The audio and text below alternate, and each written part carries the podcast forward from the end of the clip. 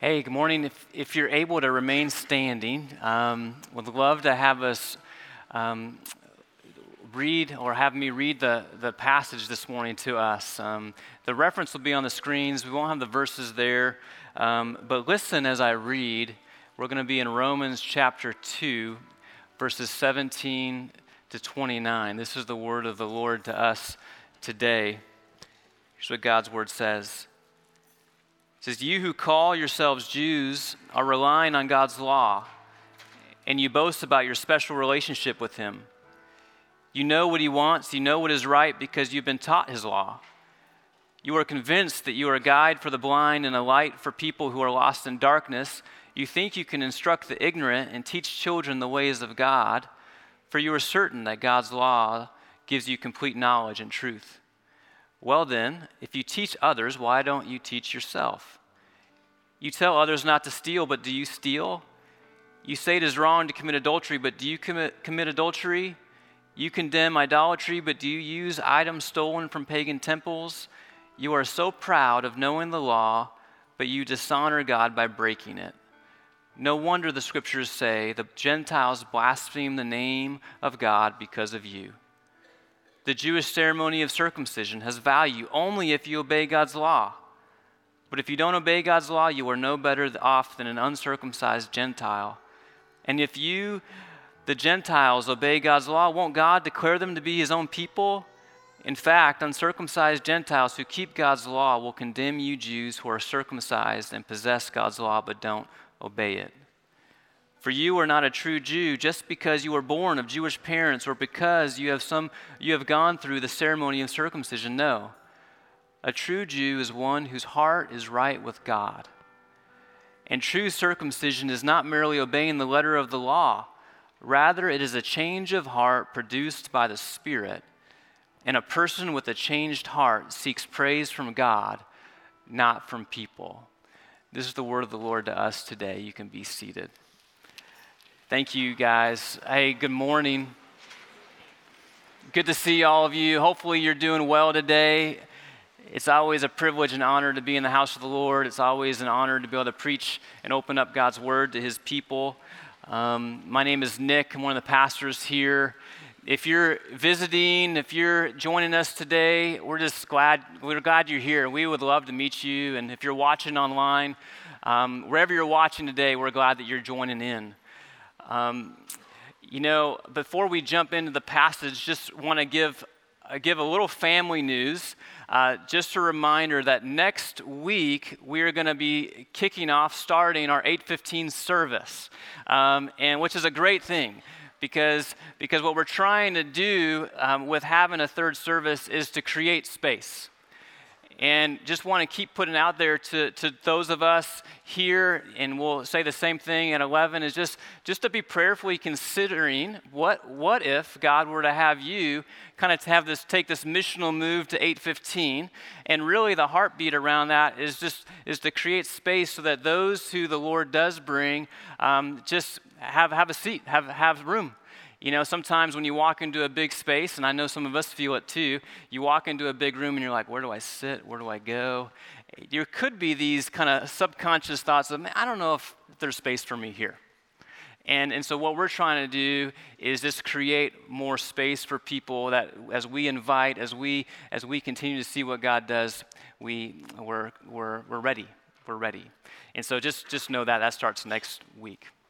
Hey, I'd love to pray really quick, and then we'll, we're going to jump in today. If you would bow with me. Lord, thank you again for a moment like this. Pray that you'd speak to us. Pray that you would guide our hearts, our thoughts. Would you make this space a sacred space where, where when we're in your word, that we, we trust it's your voice to us? Pray that you'd challenge us, convict us, encourage us, guide us, all those things and we want you to be glorified. We want your words to be heard today. And we pray all this in Christ's name. Amen. I want to start today by um, kind of pointing our, our minds to a parable that Jesus told.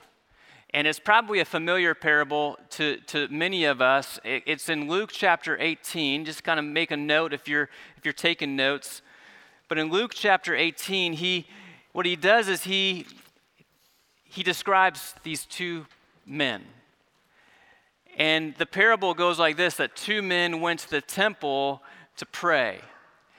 And one of the men was a Pharisee, and one of the men was a tax collector. And you may be familiar with the story, and what Jesus is doing is he's, he's using this parable to speak against self righteousness. And he goes on to describe the way these two men pray. And he says, The Pharisee stood by himself and prayed this prayer I thank you, God, that I'm not like other people, cheaters, sinners, adulterers. I'm certainly not like that tax collector. I fast twice a week and I give a tenth of my income. And you, those of us listening can already be like, oh, that just kind of makes me cringe. It's kind of sad. And you, and you start to think about that Pharisee praying that way, and you go, who's, who's he really praying to? Who's he really talking about? Um, he's praying to God, but he's worshiping who? Himself. And the parable goes on. He says, Now the, the tax collector, Jesus says, he prays and he, he stands at a distance and he dared not even to lift his eyes to heaven as he prayed. Instead, he beat his chest in sorrow, saying, O God, be merciful, be merciful to me, for I am a sinner. And who of the two men exhibits the posture or prayed in the way that God desired? And we know, and Jesus says, I tell you, this sinner, this tax collector, not the Pharisee, returned home justified before God. This passage, I believe, captures well the heart of the passage that we're in today in Romans chapter 2, where, where Paul, he zeroes in on the self-righteous attitude and posture that was encircling the Jewish people. And you can see in the parable that there is a danger that can flow from our goodness, that we can begin to find our self worth from our morality, or we can, we can, we can pursue religiosity and, and being good for so long and, and even be really successful at it that we lose sight of our need for God.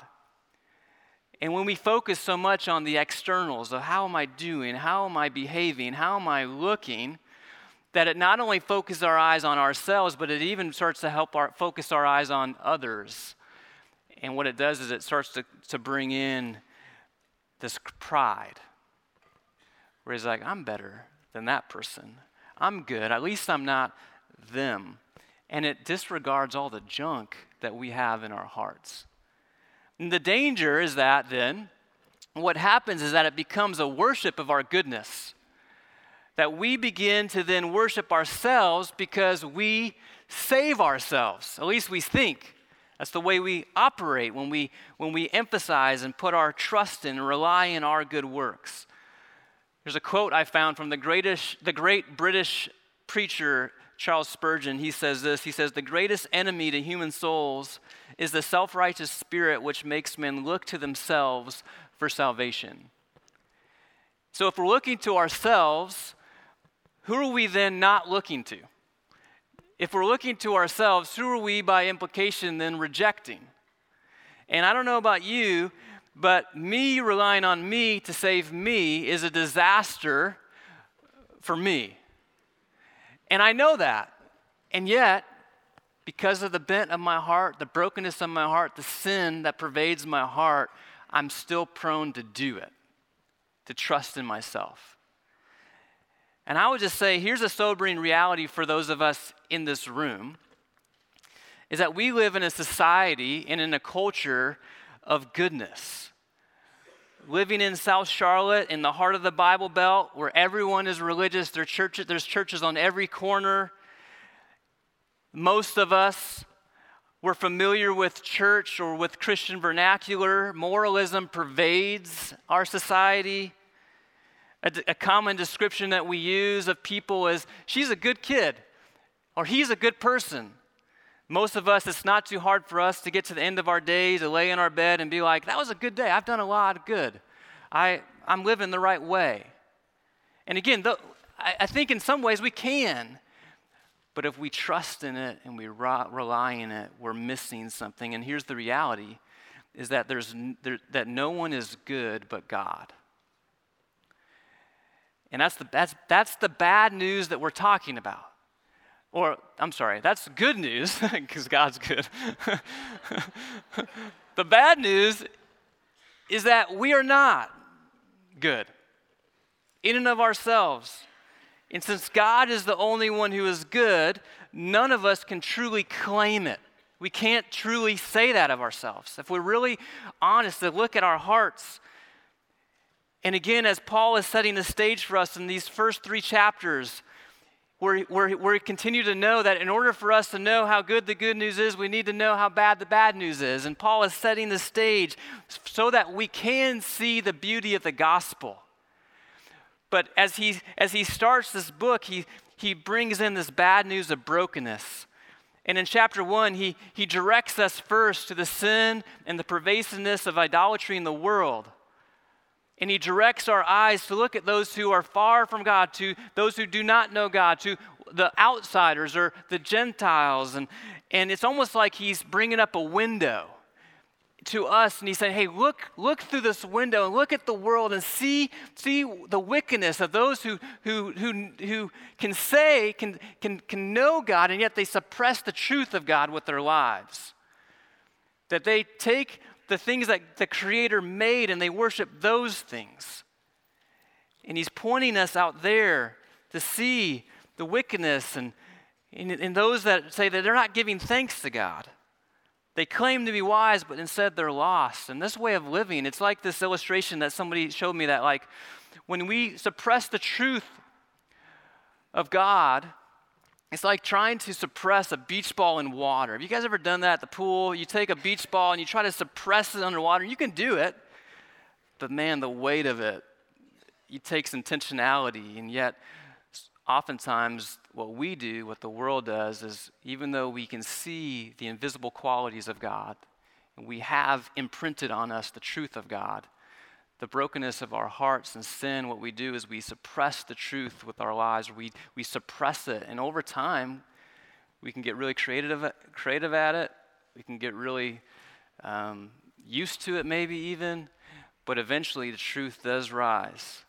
And eventually, we will be standing before the Lord. But he, he directs our eyes to this window. But now in chapter 2, it's as, it's as if Paul brings out a window with the first group with the second group, the Jewish people, it's as if he brings out a mirror and he holds it up to them. In Romans chapter 2, verse 1, he says, You may think you can condemn such people, but you are just as bad and you have no excuse either. And we look in the mirror and, and, we, and we realize that I am just as bad and I'm just as guilty. And that's what he's doing with the Jewish people. You can't just look out the window. You got to look at the mirror. You're also sinners. You also do these things. And, and even though you're moral, and even though you've been given covenantal privileges, I mean, it's a, it was a special thing to be the people of God. It was a special thing to be given the law, the beautiful law. But being the recipients of the law doesn't bring any advantages if you don't obey the law. And to take it further, the Jewish people missed the whole point of the law, which was to point them to God, which was to point them to their need. It was to be a marker of their way of life, but it wasn't, it wasn't the way of life. It was to be the marker of how they should live within their freedom, but it wasn't the way they became the people. That was by God. And they allowed their pride to blind them to their need. And so that's the setup. In chapter 1, Paul proves that the Gentiles are without excuse. And now in chapter 2, Paul is also showing the Jews that they are also without excuse. And so here we are in chapter 2, verse 17, where Paul says, You who call yourselves Jews, are relying on God's law and you boast about your special relationship with Him. And I just note the two verbs there.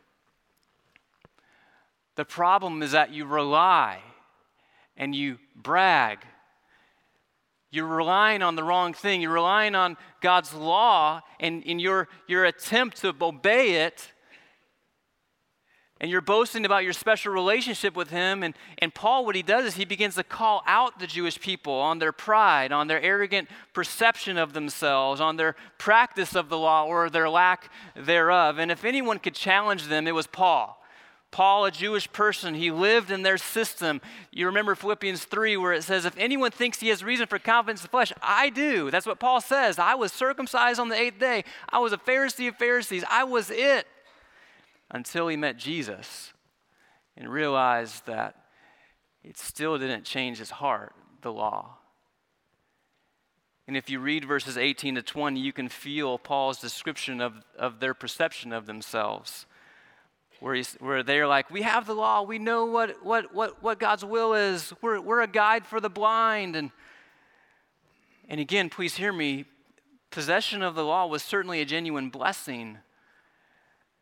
And God's plan was to specifically use the Jewish people to be a blessing to the nations. I mean, that's what he's doing. That's his plan. That's what has happened.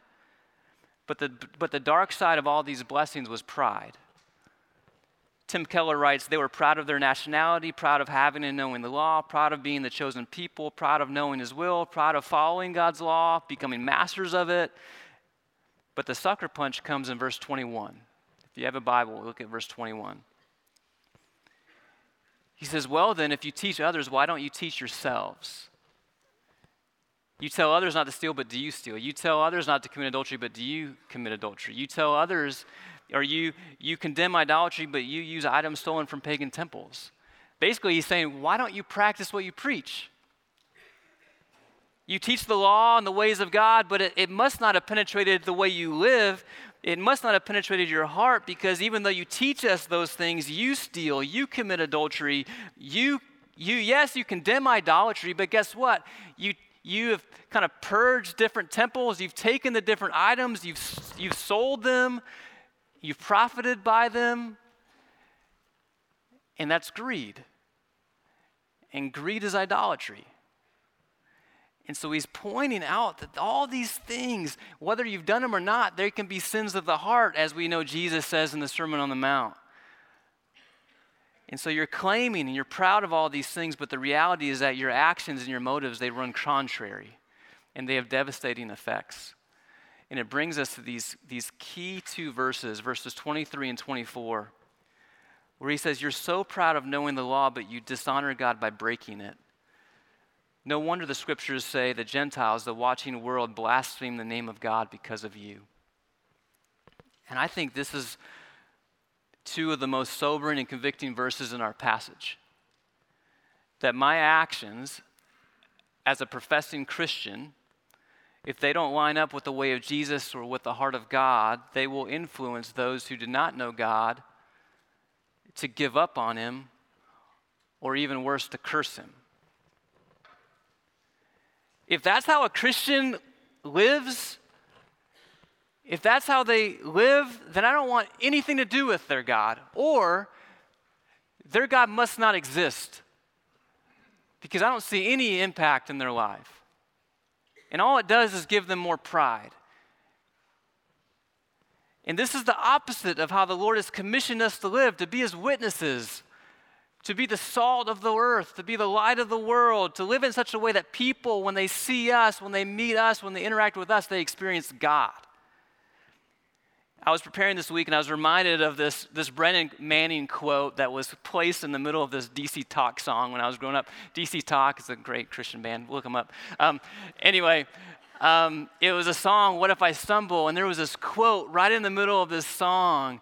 And it was here by Brennan Manning. Says, The greatest single cause of atheism in the world today is Christians who acknowledge Jesus with their lips and walk out the door and deny him by their lifestyle. That is what an unbelieving world simply finds unbelievable. And, I'm, and again, so convicting, so sobering. And I think many of us in this room would go, Amen. That's true. And some of you in this room go, That was my story. Maybe that's still my story. I'm still trying to figure out who Jesus is and kind of figure that out in relation to how I see Christians live. So the questions for us is Does your life reflect Jesus in the way it should? people might know that you claim to be a Christian. Does your life match your words? And I don't know about you, but for me, those words, they, they should cause me to consider the impact that my lifestyle has with the spread of the gospel. And I think that sadly, we sometimes take it for granted. anyway, I, I do think that's a, a piece to this whole sermon that if you think about anything today, take that and go, Lord, would you use my life? Help me to demonstrate you.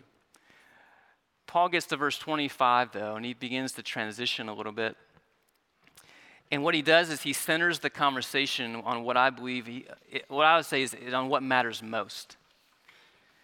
And he synthesizes the conversation in verses 25 to 27 to make clear that ultimately it is not about circumcision or ceremony, but it's about our obedience. And he begins to stretch the Jewish people's thinking. He begins to stretch our thinking about this idea of who, of the, who are the people of God really?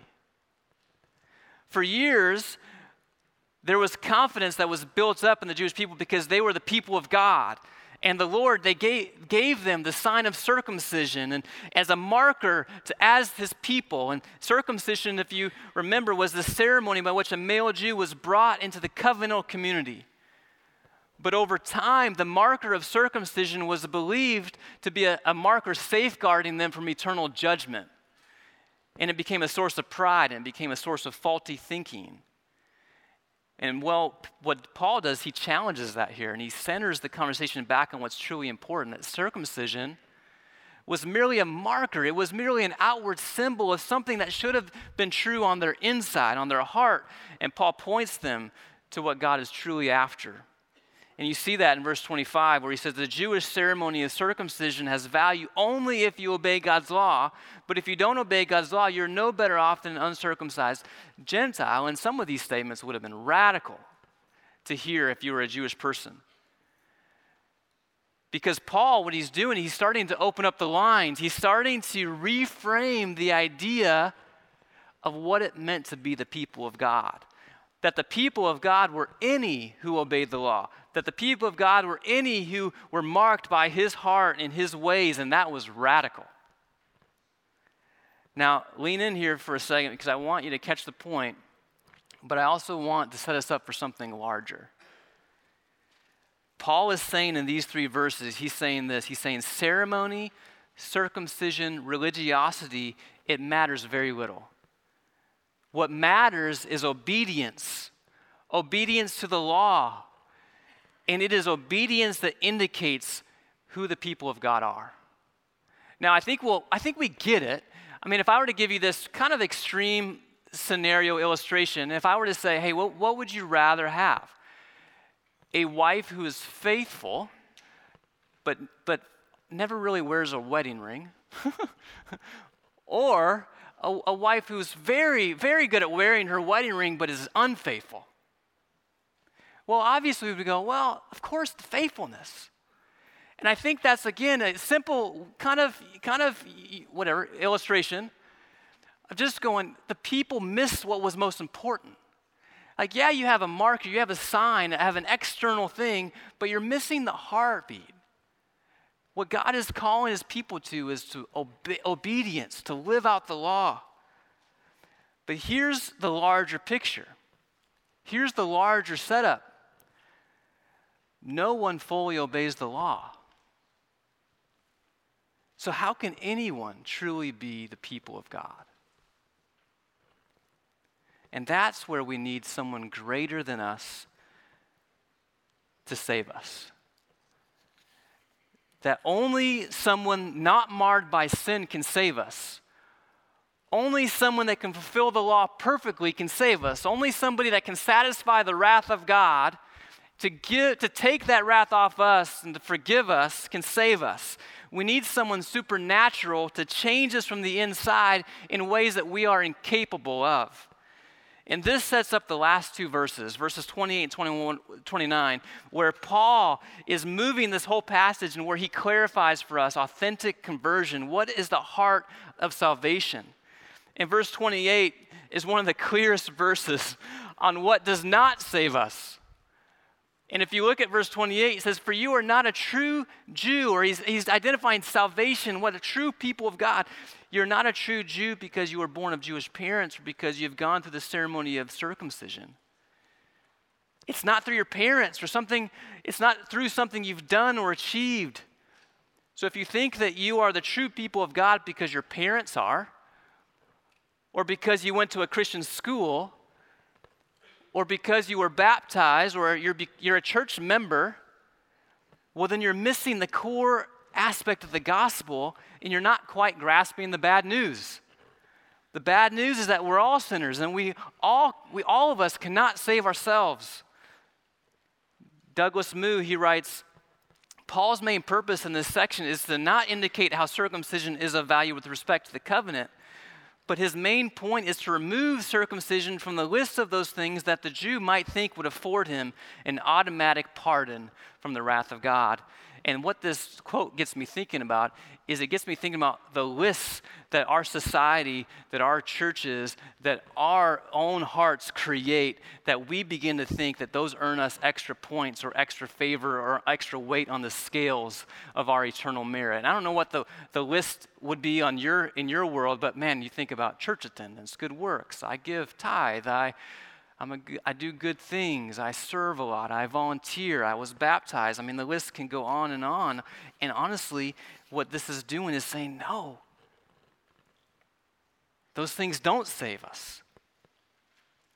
And the fatal weakness of moralism is that it cannot, it cannot protect or prevent the heart from sinning. It can't reach into our hearts and change us. So, what is the key? Verse 29 a true Jew or true salvation, authentic conversion, a true Christian is one whose heart is right with God. And true circumcision is not merely obeying the letter, of the letter of the law, rather, it's a change of heart produced by the Spirit, and a person with a changed heart seeks praise from God, not from people. It's about a heart right with God something must happen to your heart. But this change of heart, it's a supernatural work of God. It, it's this circumcision of heart requires a kind of surgery beyond our capabilities, what Warren Wiersbe says. That's why it's described as a change of heart produced by the Spirit. It's a supernatural operation, it's a supernatural work. Listen, transformation must happen from the inside or it must happen on the inside. That we can't change the inside from the outside. And we need someone outside of us who can reach in and do it because the only way is if someone can change our heart and make it right with Him. Now you might be thinking, you might be sitting here, well, that's what I want. That's that is it. That's that's exactly what I need. But how do I do that? Because if it can't come from me, if I can't earn it, if I don't deserve it, how do I get it? And that's exactly the posture that the Lord wants from all of us in this site. That's what Paul's doing. He's building the case to say, this is the landscape. It moves us to go, the only way is for you to turn to the Lord for your salvation, to trust in Jesus for your salvation, because it has to be a power of, from Him. Salvation is the act of God making us new. Salvation comes only from God alone. And actually, Paul sets us up for that in Romans chapter 1 verse 16. Remember that verse for I am not ashamed of this good news about Christ. It is the power of God at work saving everyone who believes the Jew first and also the Gentile. And this good news tells us how God makes us right in his sight. This is verse 17 actually. That it is accomplished from start to finish by faith, not by anything that you or I can do but by faith alone. And that's the beauty of the gospel. And what a gift. And it makes us go, God, that's so good. But the key in this passage is that the only way that we can be saved is if God changes our heart. If He makes us right with Him, but we can only be made right with Him if we trust in Christ's forgiveness by which he then gives us his righteousness, by which he accomplished and fulfilled. But it, the, but, but it only can happen from him. And so that's the bottom line. The only way is the way of the heart. You know, I was thinking back to that prayer at the very beginning by the, fair, by the tax collector, where he says, Oh Lord, have mercy on me, a sinner. That's the posture. That's the reason why he walked away justified is because it moved him to go, I need you. I need you to change my heart. I need you, through your spirit, to make me new. And that's the beauty of this new covenant. That's the beauty of the gospel. Hey, today, just as I close, just want to give a couple application questions for you to think about. The first question is this is this are you am I and this is for me too. Are you am I relying on the things I have done or you have done or the work that Christ has done? The key verb is relying. Who are you relying on? And again, it's this idea of are, are you, am I, are we stuck in our goodness? And just, just, are we stuck in this idea of it's just my effort and I put trust in it? And maybe it's subconscious, maybe I don't even think about it, but maybe I'm just comfortable. I'm just, it's just convenient. I can control it, I like it, I'm not, I'm just, don't even really take that much time to think about. Think about my need and if you're there, I would say, man, I would just say the prayer is like, God, would you prick my heart? Remind me how much I need you. Remind me how much I, I, need to, I need to rely on your grace and your work and not my own because I don't want to be just comfortable. And so, God, would you get me out of being stuck? The second, the second application question is this is that maybe, or do you struggle to believe that the good news can really be this good and true? So maybe you hear the good news and you go, but man, but my sin, my shame, the things I've done, God, do you really know who I've hurt? And maybe you struggle to believe that the good news really is this good. That the Lord says, if you trust in me, I'll forgive you, I'll give you life. And, and you, and it is that, that easy. And here's something unique this, this morning if, you feel, if you're feeling stuck, or if you're feeling like you're struggling to believe the good news, during the response song that we're about to sing up here, we're going to have um, part of our prayer team kind of standing in the back today. The song that we're going to sing in response is about five, six minutes long. It's a great song. Or if you need prayer for anything, but I just wanted to put them back there to go, if, if during the song, when everyone's standing, you want to slip back and just ask them to pray a prayer of help or blessing over you, go for it. We'd love to pray with you. Because sometimes, again, the heart of this is we can't do this on our own. We need the Lord's help. And so if you need prayer today, just even during the response song, they're, they're in the back, they have a yellow lanyard. But hey, I want to challenge us all. The only way is the way of the heart. Let's lean on Him, let's cling to Him, let's trust in Him because we know that it's a disaster for me if I keep trusting in me. Hey, would you pray with me? Lord Jesus, thank you for this morning. Thank you for the good news. Pray that you'd keep, keep allowing us in so many different ways as we see in this, this letter that you've inspired. That God, we need you that we need you to forgive us. We need your righteousness. We need your heart. So, God, thank you for the gift of the gospel and the gift of Christ and the gift of new life. Help us never take it for granted and help renew in us a sense of joy and the sense of, of the goodness of, of your grace that's given to us. And we pray all this in Christ's name. Amen.